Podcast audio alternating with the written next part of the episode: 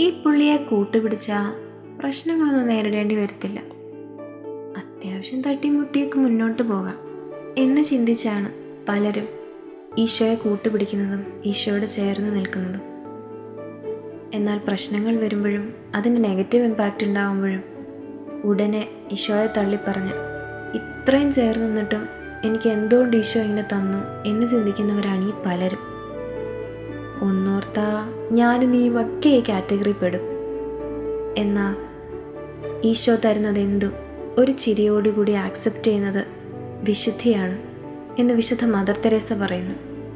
ഈശോയെ കൂട്ടുപിടിച്ചതുകൊണ്ട് മാത്രം വിശുദ്ധയാവളല്ല വിശുദ്ധ Mother Teresa.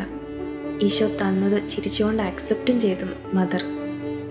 Holiness is a simple duty because if we learn to love we learn to be holy എന്നുകൂടി mother കൂട്ടിച്ചേർക്കുന്നു. ആരും തിരിഞ്ഞു നോക്കാനില്ലാത്ത കുഷ്ഠരോഗികളെയും മറ്റു രോഗികളെയും ശുശ്രൂഷിച്ച് അവർക്ക് തണലേകി അവരെ സ്നേഹിച്ച് അത് തന്റെ ഡ്യൂട്ടിയായി ഏറ്റെടുത്തു വിശുദ്ധ മദർ തെരേസ. അതിലൂടെ മദർ വിശുദ്ധയായി അല്ലേ?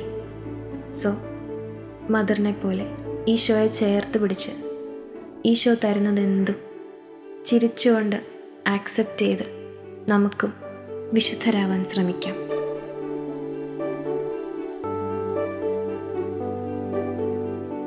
You're listening to Heavenly Voice from Caris Youth.